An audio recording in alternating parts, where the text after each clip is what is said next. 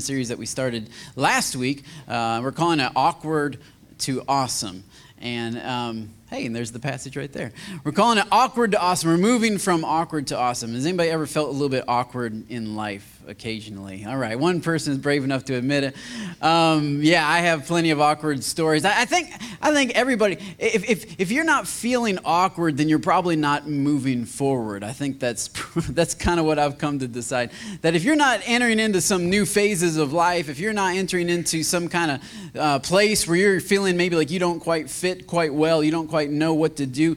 Uh, if you if you're not in some place that you've never been before, then you're not moving forward. So maybe the sermon series will just kind of help encourage you to get awkward a little bit, like, you know, push you out there a little bit and um, start moving forward. And as a church, City Chapel, we're definitely moving forward. And so we're experiencing some awkwardness as we, as we, as we learn the, the ropes and, and everything, everything from being in a new place, a new location here in Williams Elementary, um, to being a brand new church. We just started a year ago.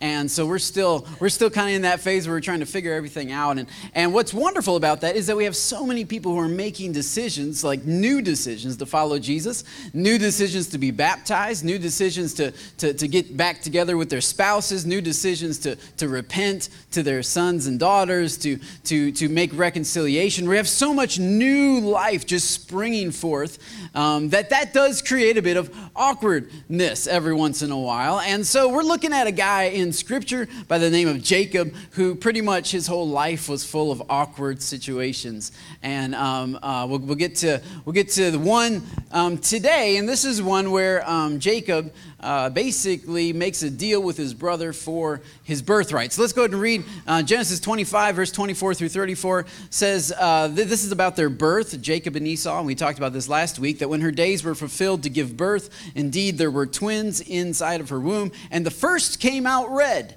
He was like a hairy garment all over. what in the world? That's, uh, that's awkward. It's your first awkward moment right there. You give birth to Chewbacca, and uh, it's a little bit awkward. I mean, like, he's not a grown man, he's a baby, and he's like a little carpet, little, little furry garment. So they called his name Esau. They, they opted not to call him Harry, which that would have been a better decision, but um, uh, uh see, see how that worked out for him. If he would have been named Harry, things might have ch- turned around. But Esau, and afterward his brother came out, and his hand took hold of Esau's heel. We talked about that last week. So his name was called Jacob, which means heel grabber.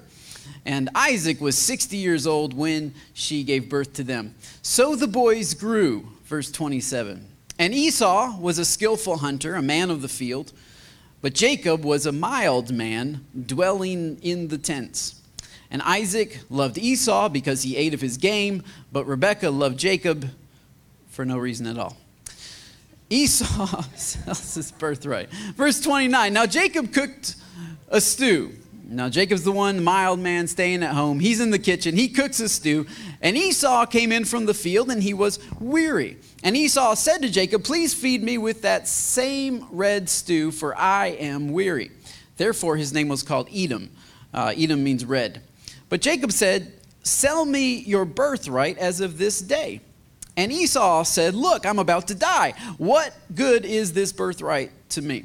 Then Jacob said, Swear to me as of this day. So he swore to him and sold his birthright to Jacob. And Jacob gave Esau bread and stew of lentils. Then he ate and drank, arose, and went his way. Thus Esau despised his birthright he despised. The, the, the, word despise means to value lightly or to not place much value upon. He despised his birthright. Would you pray with me? Lord, I thank you for this day and just for those who have come out to hear your word and to, and to worship you. Thank you for your presence and worship. I thank you that it can be well with our soul, uh, regardless of what is going on in our body or in our, even in our mind. Lord, our, our spirits can be at rest. We pray for that today. We pray for all restlessness to be laid down. We pray for all uh, anxiety to be calmed down. We pray for the peace of God that passes understanding to guard our hearts and our minds in Christ Jesus. Lord, we, we ask for your word to come alive to us. Lord, show us Jesus Christ in this Old Testament scripture. In Jesus' name we pray. Amen. Amen.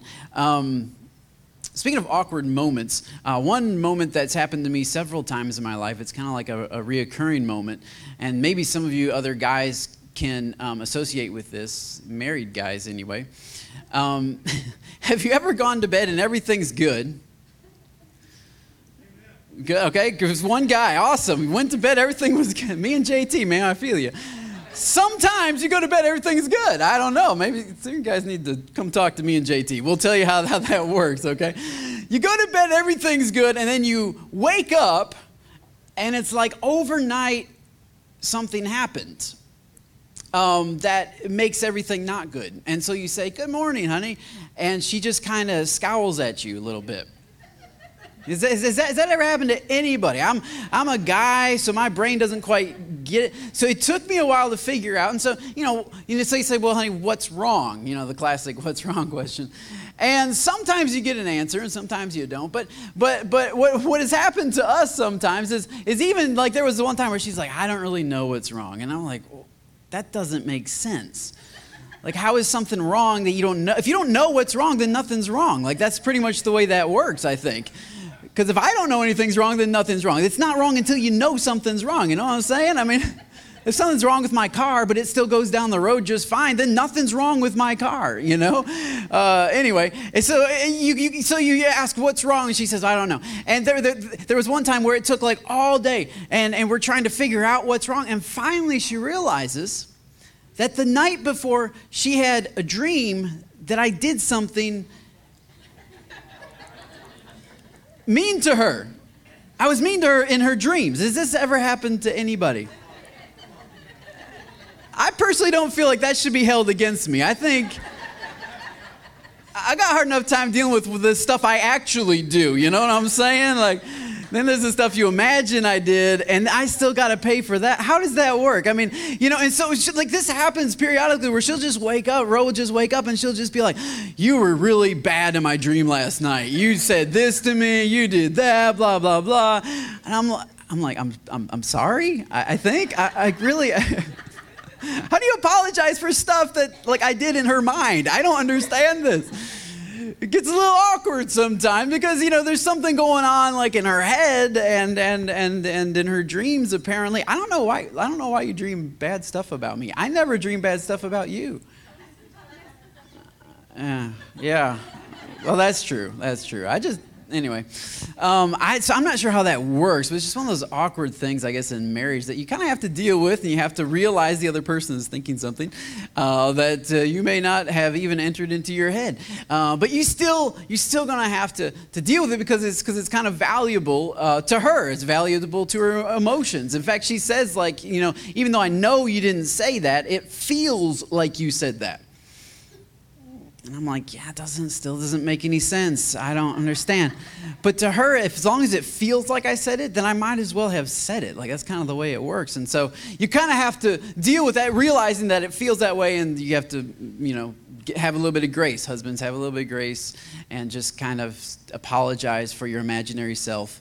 He's a he's even dumber than your real self. And as if that was possible. I don't know how that works, but somehow he's even, yeah, he's, how, how come I'm not more heroic in your dreams? How come I'm not like, like coming in, saving the day, fighting bad guys? 90% of the time I'm the hero. Okay, the other times I'm like the bad guy. Uh, okay, this is cool. All right, so um, anyway, there's some stuff that we all need to work out, and I'll let you guys deal with that on your own time. But um, Jacob here, uh, we, we see really a, sh- a shift um, in values Really, this story, the story about Jacob and Esau, is an interesting story. I've never actually preached on this story, even though almost every preacher I've ever heard preach has preached on this story. So if you've been in church for a while, you would have heard this story a lot, and you would have heard this story over and over again. And I think the first thing, the one of the reasons why this story is preached on so much, is because it is pretty ridiculous. I mean, it's pretty insane. Uh, you know, Jacob makes an offer to Esau that is flat out dumb. I mean, it's, it's one of the, in fact, modern scholars even doubt the validity of this scripture because they say it's so far fetched, it's so dumb, it's so out of the realm of possibility that there's no way that Esau would have traded his birthright for a bowl of soup. Like, this is craziness. And, and, and for those of you that, that aren't aware, we talked about this last week, but the birthright is the birth order that you're born with. And so Esau was born as the oldest son. And as the oldest son, there are some serious perks to being the oldest son in this culture. Uh, in this culture, the oldest son meant that he got double the inheritance of all the other sons. So whatever whatever your father was worth, he divvies up the inheritance and you as the oldest, you get twice as much. And by the way, we know scripture tells us that Isaac was very well off. Their father was very rich because Isaac's father was very rich. Abraham had been blessed by the, by the king of Egypt, and, and he, he, he had become quite rich. And then Isaac himself had also grown in his riches. So this is not just a small, tiny inheritance, right? We're to we're, like we're going to split the savings that's tucked under the mattress. Like this is a major, major deal. And Esau, as the oldest, he's the one who, who has the birthright to claim double the inheritance. Not only double the inheritance, but also he would basically acquire the land, which is one of the most important things in this ancient culture. He would be he would take over the father's position in the family as managing the land, taking care of uh, uh, his, his his sisters. He would have to make sure that his sisters got married off, and he sort of became the father in the family once the father passed away. The oldest, the birthright meant that you had this this enormous blessing. You were in charge. And it was up to you. Not only that, but this particular family, the family of Jacob and Esau, would have grown up hearing the stories told from their father Isaac, who heard the stories told from his father Abraham about all the promises that God had made to that specific family that God was going to multiply their, their, their, their, their, their, their, children like the sands of the sea, that God was through them, that all of the world was going to be blessed. Ultimately, God was going to bring his Savior, his Messiah, through this line. And so, I mean, this is what Abraham lived for. So you know that Abraham was sharing these dreams and these visions with Isaac, and you know that Isaac was sharing these dreams and these visions with these boys. This was not just any old family. And so when, when, when, when, when he is the oldest, that means he not only has the, the, the, the, material blessings of, of getting you know twice as much stuff of all of his brothers and he not only gets, the, gets to be in charge but he also uh, gets to play an important role in that powerful family's history. This is, this is some pretty big stuff and yet he gives that away for a bowl of soup. Uh, i heard one preacher explain it like this. Um, he basically uh, a pen. Does anybody have any pens? If we had, if we had, does anyone have these City Chapel pens? That would be a perfect one. Oh, what is that? Oh, see, you already stole the City Chapel pen. Whatever. Okay. Um, so, oh, City Chapel pen right there. Yeah. Okay. Well, yeah, it's a little bit better. So, so this is this is from Greece, though. This is it's got a little barcode on it. Um, okay. Who who here came in a nice car? Who who drive? And I'm I'm not talking like a Kia. I, I mean like you know like. I mean, there's nothing wrong with the Kia. Lexus, Lexus, yeah, yeah, yeah. Cheryl, Cheryl, Cheryl. The Lord has blessed Cheryl with a, with a nice Lexus. And okay, I got a great deal for you, Cheryl. Here's what I'm gonna do. I'm gonna trade you this pen for your Lexus. You want, you want to do it? No, really, for real? But you can write with it. it's amazing. You could okay. So, but that's that's almost the kind of deal that that Jacob is is offering here. I mean, it's it's, it's like it's, it's, like you know a pen for a Lexus. It's it's, it's a pen for a it's, it's a bowl of bowl of soup for a birthright. He's like, I'll give you a bowl for your birthright, for double the inheritance, for being in charge of the entire family, for, for living on the land, for, for, for taking a powerful place in this, in this great family. He said, I'll trade you a pen for your Lexus. It's insane. And so, and so one of the ways I think, I think one of the reasons, thanks, I'll, I'll give you that I think one of the reasons why preachers always use this story is because it is somewhat uh, applicable to our lives in that whenever you think of sin, whenever you think of, of sin, it's, it's very similar to um, uh, trading a pen for a Lexus. The, the, the reward of sin is death. and uh, and that's not only not that's not only in this life, but that's in the life to come. I mean, there's there's there's bad consequences here and now, but then there's also pain, but then there's also eternal death. And so the, when when you think about sin, it's really when you think of it logically, it's almost as dumb as trading a powerful birthright like this for a bowl of soup. And so that's, that, that's one application that preachers often use. And, and, and the great question is why? Why would Esau trade his amazing inheritance for a bowl of soup. Now you have to remember, Esau, like he's not out in the country anymore. It says that when when that Esau had come in from the field. So Esau is like 10 feet from the pantry. Esau could go in and rustle up some fresh tortillas from HEB, you know, and throw a little chicken on there, make some enchiladas and put some uh, stuff on it. And it would, you know, like he could make his own food. He could just simply, you know, he, he wasn't like way out in the wilderness about to die. He had come home. He was home where Jacob was. Jacob lived at home. He comes home. Jacob, he walks in the kitchen. Jacob has made something. And it's not like he's starving to death. It's not like Esau can't go in the kitchen and rustle something up. Instead, he, he, he wants something that's already prepared. So it's almost a luxury, honestly. It's almost like convenience. It's almost like why you all go to McDonald's instead of going home and cooking for your dinner. Come on, somebody. Okay, well, anyway.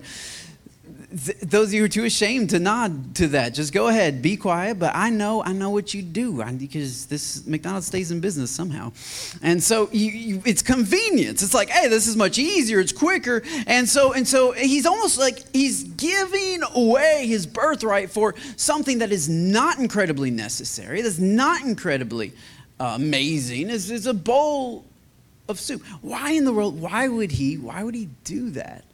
Uh, some some some scholars say that it's uh, impulsiveness, and that sin is kind of like that, and that sin offers a quick fix, and um, sin offers a quick solution, a convenient solution and uh, a, a, quick answer to your, to your hunger. And I, I think there's some truth to that. But I, but I think the greater truth is found in the statement there at the very end of our passage, verse 34 it says, Thus Esau despised his birthright. It doesn't say after this Esau despised his birthright. It says thus. In other words, this story is, I believe, placed in Scripture so that we would understand what Esau thought of his birthright.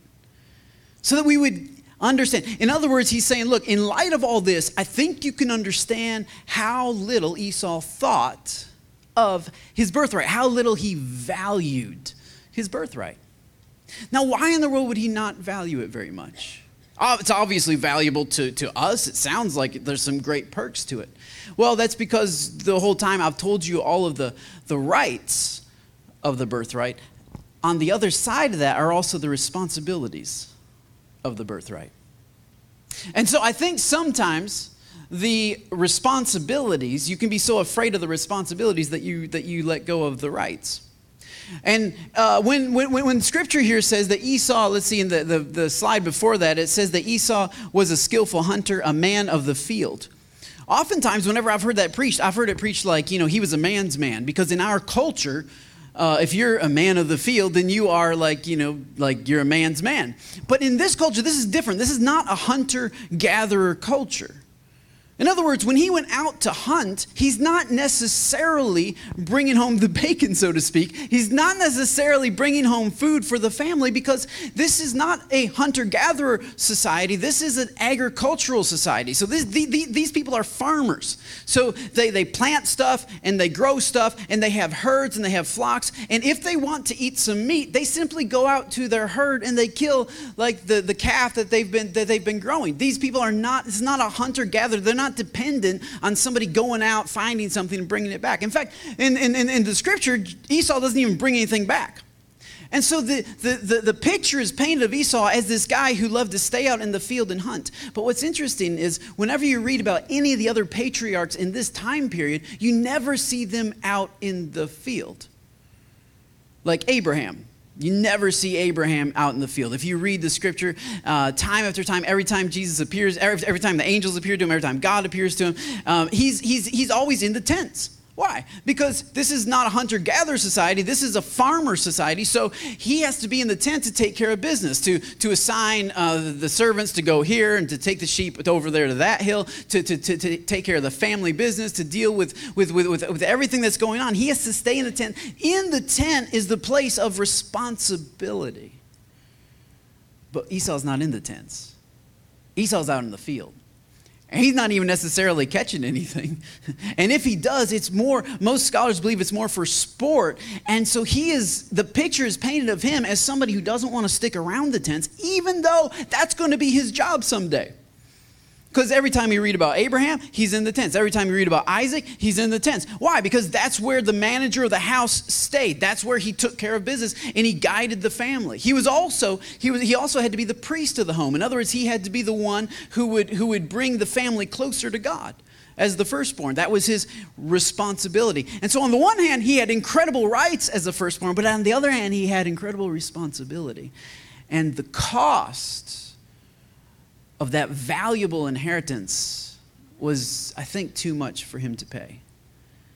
And I think if we're not careful, one of the ways that we stay in an awkward state, one of the ways that we don't move forward with God, is we see the rights of being a child of God. We see the, the privileges of, of, of, our, of our inheritance. We see the joy and the peace and, and, and all of that, and we, we love that. But then the cost sets in. and we say, well, uh, I don't know that I'm ready to pay that. Anything that's valuable is going to be costly. If nobody ever told you that, let me just be the first to tell you anything that's valuable is going to be costly. If you think of marriage as valuable, it's going to be costly. If you think college edu- education is valuable, it's going to be costly. I mean, anything. If you think starting a business is going to be, it's going to be costly. Anything that's valuable, uh, starting a church, starting City Chapel Church, if it, it, it's valuable, if there's value in it, let me tell you something, it has come at a cost. And sometimes you don't see the cost that other people pay, you just see the value. And you think, man, I really love to have that. Wouldn't that be great? But there is always, make no mistake, there's always a cost to anything. There's always a cost. If anything is valuable, there is going to be a price to pay. There's going to be a cost. I think, I think in, our, in our modern generation, we've kind, of, uh, we've kind of avoided talking about the cost of following Jesus. We kind of avoided that, you know. It's like the old hymn, um, Jesus paid it all all to him I owe. I think we changed the words to that. Jesus paid it all, nothing now I owe. You know, it's like it's like, all right, Jesus, his grace is so good and everything. Now I just say yes to Jesus and then everything is wonderful. Everything is awesome. And you know, and like there's there's a sense in which that's true. There are amazing privileges to following Jesus. There's amazing grace, there's amazing uh, mercy is new every morning. Yes, it is, but there is a cost to following Jesus. There's a cost to choosing every day to open up your Bible and read what it has to say. There's a cost to choosing every day to uh, get on your knees and praying to God to give you the grace to make it through the day.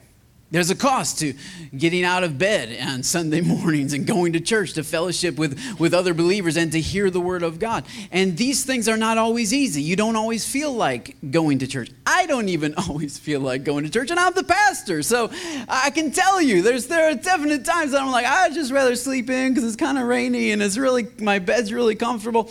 But there's always going to be a cost. Anything of value is going to cost you something. And Esau I don't think Esau wanted to pay the cost. I, I, I think Esau didn't value the cost. But here's what he did value he valued what, what we talked about last week, he valued the blessing. Because when Jacob stole the blessing, man, he was ticked. I mean, he was so ticked. He said, "I'm gonna, I'm gonna kill Jacob. That's as soon as our days of mourning are over for my dad, I'm going to kill my brother." That's how mad he was. How, how in the world is it that the birthright he just gives away for a bowl of soup, but the blessing, hey, don't you dare touch that, or I will chop your head off. He valued the blessing, but he didn't value the birthright.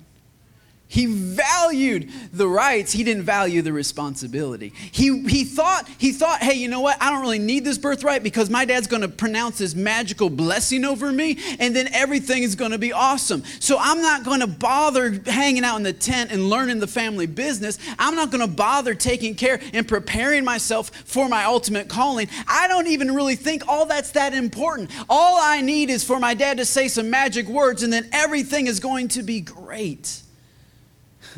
but this is what Esau found out too late that if you don't hold on to your birthright, you will not get the blessing. The blessing follows the birthright. Which is why Jacob was somewhat honest when he went into his dad, clothed up, pretending to be Esau. And, and, and Jacob said, Is this my, or um, Isaac said, Is this my firstborn? Yeah. He had bought the birthright to be the firstborn. So, in a way, Jacob was being honest there because he was, in fact, under the law, he was the firstborn because he had purchased that. He had purchased the responsibility. He had purchased the right to be called the firstborn. And so, when he comes into his dad, and his dad said, is, Are you my firstborn? And he says, Yes. In a way, he's, he's, he's, he's accurate which is why he could be blessed, which is why Esau could not be blessed because Esau didn't value the birthright. And so often this is us. And so I, to me, this is a perfect warning sermon. So it's not really the kind of sermon where, you, where you're always going to shout me down and, and say amen and throw hankies at me or anything. If you don't know what that is, then just never mind. That's just, whoo, right over your head. Uh, but, but, but this is really, really helpful for you as you approach your daily life because let me tell you something. Every single day, you are going to be faced with do I value the birthright or do I value the blessing? Let me, let me just tell you something. Uh, uh, what's helpful for me is to, is to remember that I, I, I, can, I can date I can date the blessing, but I have to marry the birthright. I can, I can date the product, but I have to marry the process. You got to fall in love with the work of it. You got to fall in love with the process. It's okay to be excited about the product. And, and, and, as a church planter, as a pastor, I'm thrilled, pumped, overjoyed about the product. I mean, like a couple weeks ago when we when, when we baptized 10 people up here on this stage, like that's the product, right? Lives being changed, people coming to God. I love it. I love the product. I love uh, seven kids that day in children's church said yes to Jesus. That's the product. I mean, that's like that's that's exciting. That's the kind of stuff you put on Facebook. That's the kind of stuff stuff you send out on, on, on, on, emails and, and you know, put, put on your status update. You, you advertise the product because the product is exciting. And I'm excited about it. I love the product. I love days when I get to see like the fruition or the fruit of what God is doing. But the process is more important. Because the product doesn't just appear. And by the way, whenever the product does appear, it, it, it, it, it, then goes away. And so some weeks we baptize 10 people, and some weeks we baptize no people. and some weeks, seven kids decide to follow Jesus, and some weeks, no kids decide to follow Jesus. But this is, this is the thing with product. This is the thing with, with, with, with the blessing. This is the thing with the reward. It happens sometimes. But if you, if, you, if you hold on to the product, if you're only in it for the product, if you marry the product, you will become disappointed. You've got to marry the process. It's like a, it's like a flywheel. I have a, I have a picture of, of a giant flywheel, 30 foot in diameter, about 5,000 pounds right there. See those guys standing next to it? This is how they used to generate um, um, electricity. And so you have this massive 5,000 pound flywheel. And this is life. I think the flywheel is life. Somebody said, I don't understand why life is so hard. Because it's life. It's 5,000 pounds. It's 30 feet in diameter. It's not for wimps, okay? Life is heavy. It's arduous. It's difficult. Get used to it. That's it. And, and, and as we approach life, you really, you really have one of two options. You, you can either, you can, you have to start moving the flywheel, of course. And so, and so you, you try to lift that one end. And I mean, you know, I mean, for me, I just kind of flick my finger. But, you know, for most of you, it's going to be a little difficult. You're not as muscly as, as me and, and, and, and Dennis. We'll just kind of heave it over there. But, you know, but, but, but for, for, for, for most of it, I mean, you're going to push for like an hour and you're going to move it like, you know, maybe, maybe six inches. I mean, I mean, absolute pressure. Just, just your legs are buckling. Everything that you got, you're moving it, and you move it six inches, and then you push for another hour. And that next hour, you move it a little more than six more inches. It's more like you know, 10, 10 12 inches, maybe 18 inches, and you're kind of starting to get a little bit of movement. And you push for three hours, and maybe after three hours, you get an entire revolution. It's moving very slowly, but there's a little bit of momentum, and so you're pushing again, and so you push for six hours and you push for 12 hours. And, and, and the thing starts moving maybe, maybe once, twice, three times, six times, nine times, 18 times around. The revolution, as it gets going faster and faster, there's a little something called momentum. And the weight of the thing the difficulty of the thing, the pressure of the thing actually starts working with you instead of against you. Now, now, now all of the process, all of the sweat, all of the pressure, all of the hours of work come together to create something much bigger than any particular one hour. I mean, if somebody were to come up to you after you get that thing spinning at, at, at, at 60 revolutions per minute and then 120 revolutions per minute, and it's going faster and faster, somebody were to come up to you at that point and say, okay, what was the big magic push? Push?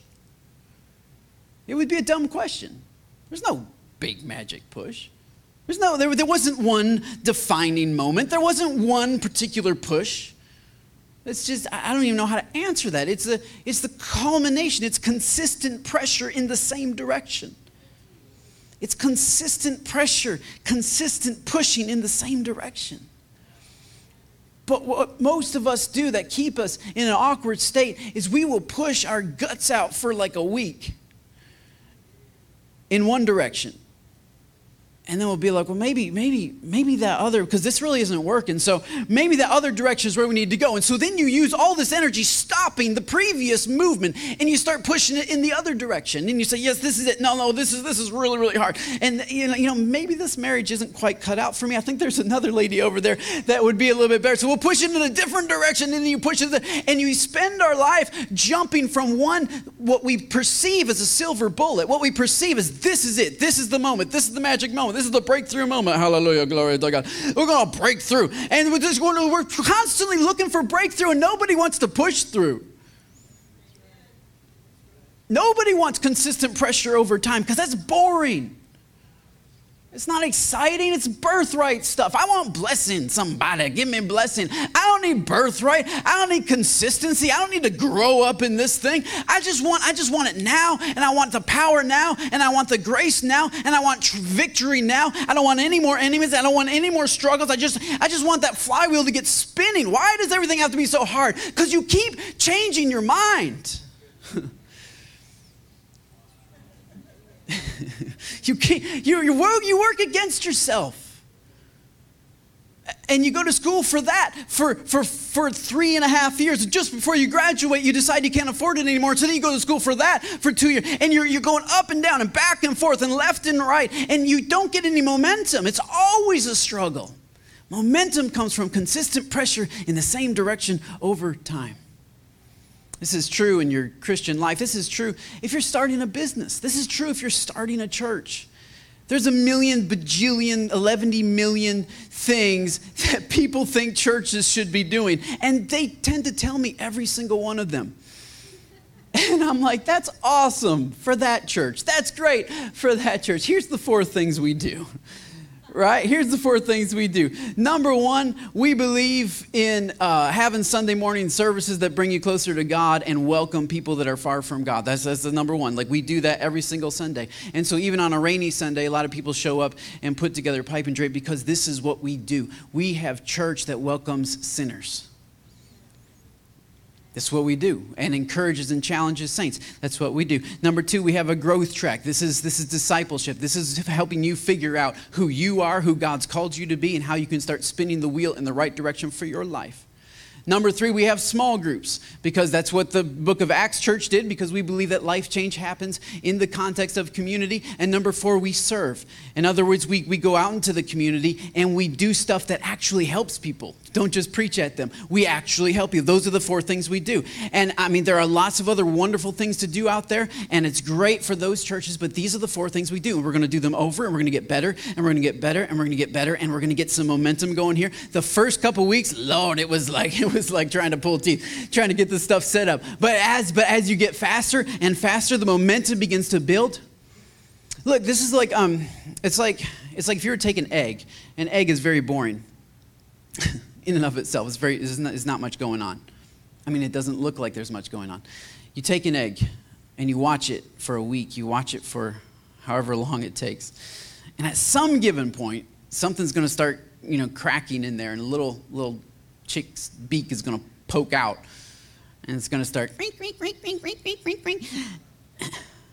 And that's the moment when, like, all the news cameras come in and the magazine articles, you know, amazing transformation of egg, you know, bird uh, comes out of egg, egg comes alive, blah, blah, blah. I mean, that's the moment in which everybody says, breakthrough is happening right there. That's blessing. Oh, that's amazing. Oh, that's, that, that's, that's what I want. And I think it's one of the reasons why we get so addicted to the product is because that's all everybody, anybody talks about. We tend to think that's the goal. And it is kind of. But to the chicken that was inside the egg, was that really that big of a breakthrough? Or was it just the next step on a series of a thousand steps? It was the next barrier that he had to break. That's all that it was. So many people ask me, what's the secret of, of, of living with God? What's the secret? Let me tell you the secret is consistent pressure in the right direction over time. If you say you want God, then here's what you do go home and start walking in that direction. Uh, there's no magic formula, there's no magic blessing. Yeah.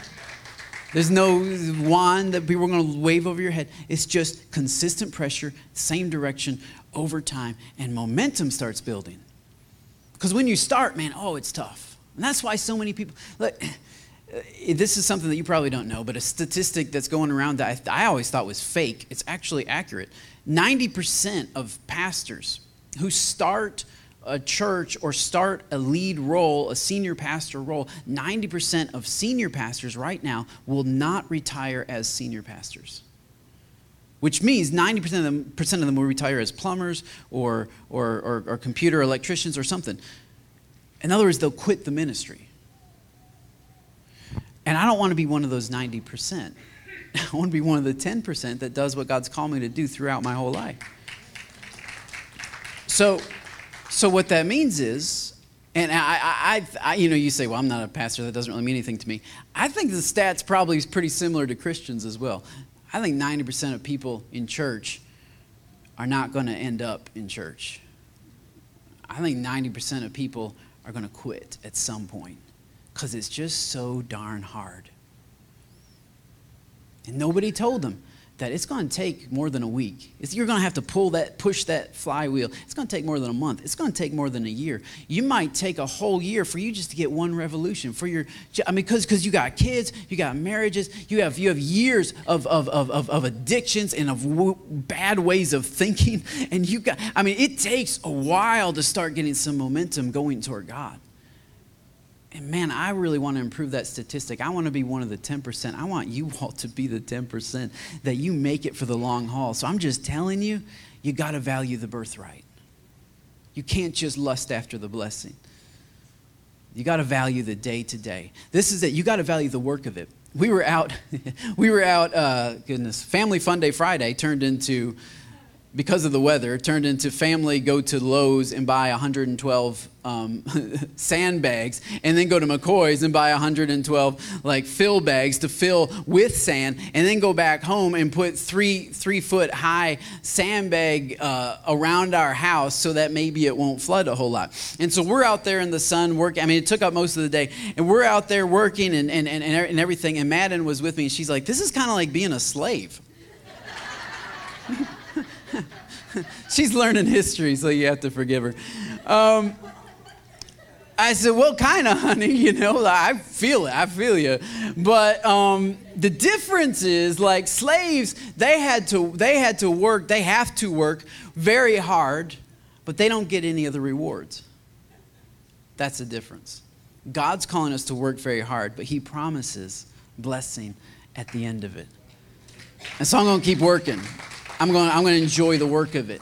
I'm going to enjoy the work of it. I'm going to, I'm going to get up because that's worship digging a hole is worship if it's where God's called you to be. Putting sandbags down is worship if that's where God's called you to be. Whatever you have to do to be where God's called you to be is worship. And so I'm going to love this part of it. I don't, I'm not just going to love preaching on Sundays. I'm going to love setting up the stage on Sundays and setting up the pipe and drape and hanging out with people. I'm not just going to love uh, singing worship songs on Sunday. I'm going to love meeting with people on, at midnight for marriage counseling. I'm going to I'm, I'm going to love taking time out to, to meet with people about their addictions and stuff. I'm going to love the work of it because that's what gets the flywheel moving. That's each and every person who decides to lay aside their addiction, each and every marriage that brings comes back together, each and every son or prodigal son or daughter that comes home is a part of the momentum that is building what God is doing here. It's not just about packing people in to a, to a stadium or to a room on Sunday morning. It's about moving the kingdom of God forward. And I can do that on Monday. I can do that on Tuesday night. I can do that on Wednesday morning.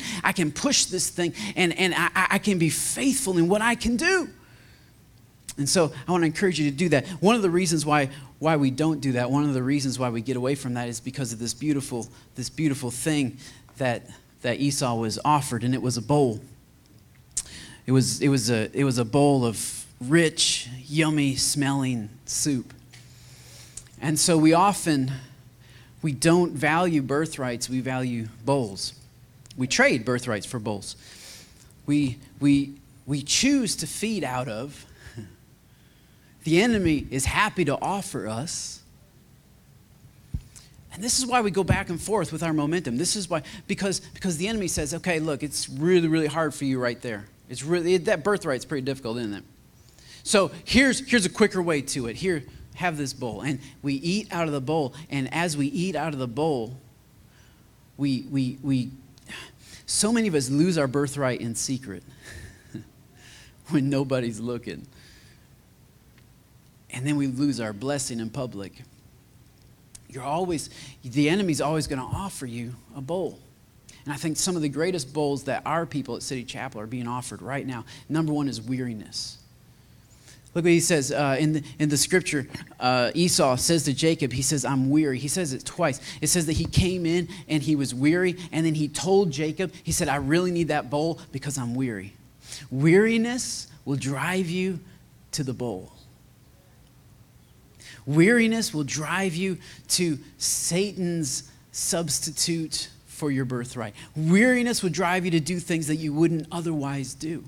And so when we get weary, we get hungry for we smell that, oh, that feels so good. That smells so good. This is this is this is restful. This is this is relaxing. If we can put that scripture out there, I want to show him where, where he says that he was weary. It says, Esau said to Jacob, Please feed me with that same red stew, for I am weary. We often get weary. And I talked about this with the women's retreat because, because in Psalm 23, Jesus, who is our shepherd, he, he, he promises us that we don't have to be weary.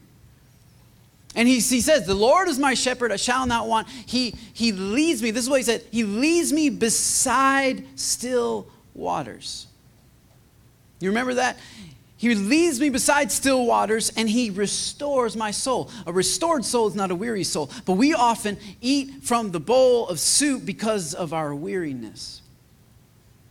We have a promise of God that He's going to lead us beside still waters. Now, still waters are important because sheep won't eat out of rough waters because they, they're, they're too scared. So He leads us, He doesn't lead us to still waters, He leads us beside still waters. And this is, I think, why we get weary because we just walk beside the still waters. We walk beside a life giving church. We walk beside life giving small groups. We walk beside opportunities to serve. We walk beside still waters, and we don't stick our head in because we, we carry weariness more, more like a badge. We, it's like, oh, no, no, no, no, I'm good, I'm good. And God's like, don't you want to just rest for a minute? No, no, no, no, no, I'm good, I'm good, I'm strong, it's okay, I'm, I'm doing great. And when we're feeling really good emotionally, then we, we don't take the time to, eh, to extract the provision that He has led us to. We don't stick our head in the still waters. We just walk beside the still waters. And this is what God will always do. He will always lead you beside still waters, and He wants you to put your head in and take a drink. But it's going to be up to you. He's not going to force you, He's not going to shove your head in there. He's going to lead you beside a place, He's going to lead you within proximity of a place, and He's going to ask, Do you want to step into that? Do you want to step into freedom? Do you want something for yourself? But instead, we're always like, No, no, no, no. I don't want to drink up the whole river, right? I want to save some for everybody else.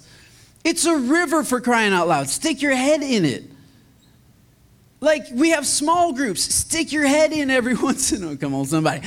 You got like you got to receive every once in a while. You can't just give out all the time. You can't just serve all the time like you're Superman or Jesus Christ or a new Messiah. Look, you are a sheep of his pasture and you need to take a drink of the refreshment that he's got right in front of you. You gotta, you gotta you gotta you gotta eat some Snickers every once in a while, some ho hos, some ding dongs. You gotta celebrate. Like you got to you got to stick your head into the river every once in a while.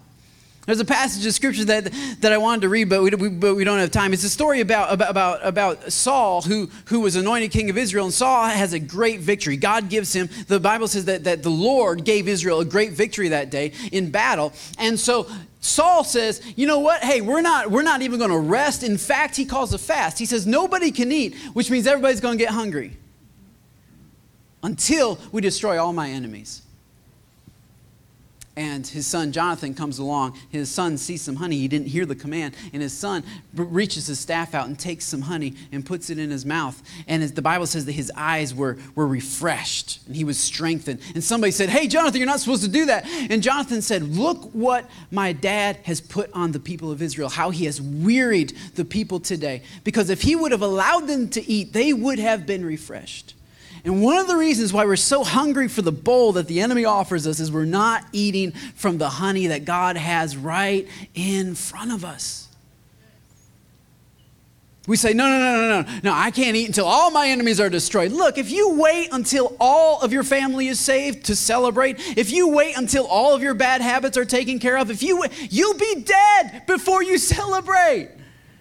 You're not going to make it that long. You, you, you're always going to have enemies. There's always going to be something that's not right. There's always going to be a squeaky wheel, squeaky wheel in your life or maybe in your car. There's always going to be something that's off. You got to take time to celebrate in the moment and refresh your soul. Otherwise, the enemy is going to offer you a nice substitute. And so much of addiction is just that. It's a substitute for weariness. It says, I don't know how to, I'm getting overwhelmed. I need to escape this. God never wanted you to escape. He wanted to feed you right there in the middle of your forest, right in the middle of what you're going through. There is honey right next to you. If you would just reach out and eat it. Turn the person next to you. Turn, turn, turn, turn to, you don't have anybody. Turn the person next to you and say, Eat the honey, punk. Just eat it just enjoy life everyone's i mean I, I, understand being driven. I understand just i gotta i gotta go. Yeah i get all of that and that's nice to be driven. And look driven people get stuff done. But god is not expecting you to finish what he started. God is not expecting your abilities to finish what grace started. God's not expecting your strength to finish what his strength started. The work that he began in you he will bring it to completion. It is not your job to strap on weariness like a badge and just keep on walking. Take some honey, stick your head in the pond, and be refreshed. In Jesus' name. I'm running out of time. I had a whole nother bowl, which I'll, I'll have to get to that next week, I guess. We deal with, with, with, with so many different bowls. The last yeah, yeah, I'm running out of time. And so, and so what I want to do is I just want to offer, if this is speaking to you, let's bow our heads and close our eyes for just a moment. I want to give you an opportunity to set down the bowl. the bowl that you picked up. I want to give you an opportunity to set down the bowl that you've been flirting with, that the enemy's been handing you and you've been smelling and you've been holding on to. Look, there is refreshment from the presence of the Lord. God does not expect you to carry this thing on your own. God does not expect you to push that flywheel all by yourself. God is going to be there with you. Life is hard, but God is present. And my shepherd will not lead me beside rough waters, he will not lead me without water, he will lead me beside still waters.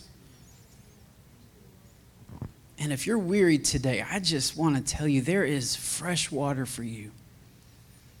And it's not on you, and it's not up to you to defend your name. It's not up to you to look around. See, here's the thing when a sheep puts his head in the pond, he has to stop looking around at all the other sheep. It, look, at some point, you just got to ignore everybody else and just drink from the river that Jesus has put right in front of you just is not you're not the king sheep. You don't have to explain the rules to all the other sheep. You don't have to make sure everybody's drinking before you take it just refresh yourself. Be selfish for a minute spiritually. Be selfish for what god has for you. Don't let somebody else take it. It's meant for you because the journey that he's about to lead you on you are going to need the refreshment that he's offering you right now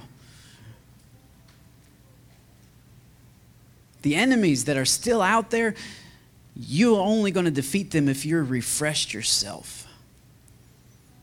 Don't let a hungry spirit Don't let a hungry spirit rob you of your birthright.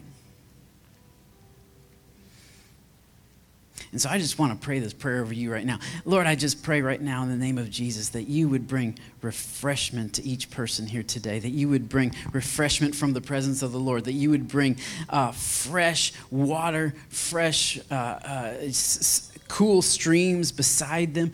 God, I pray that we would stop being so driven on a task and start, start just being more driven on a person, Jesus Christ. And as our shepherd leads us beside still waters, that we wouldn't, that we wouldn't take on weariness, but that we would let go. We would set down the bowl. Whatever the enemy is offering us, Lord, I pray that we set it down. I come against every, every temptation that is tempting us to escape and tempting us to, to, to give in to weariness and tempting us to pick up weariness. Lord, we need to set that down.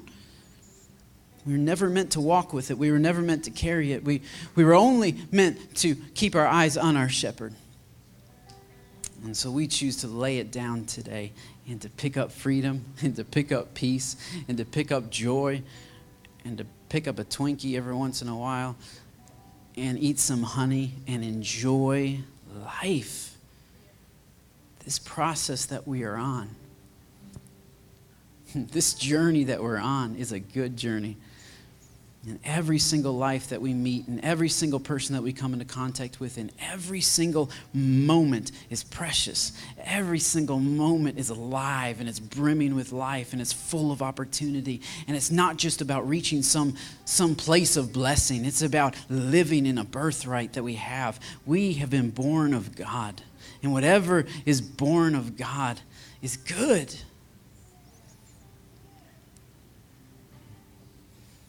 So we just accept that goodness today.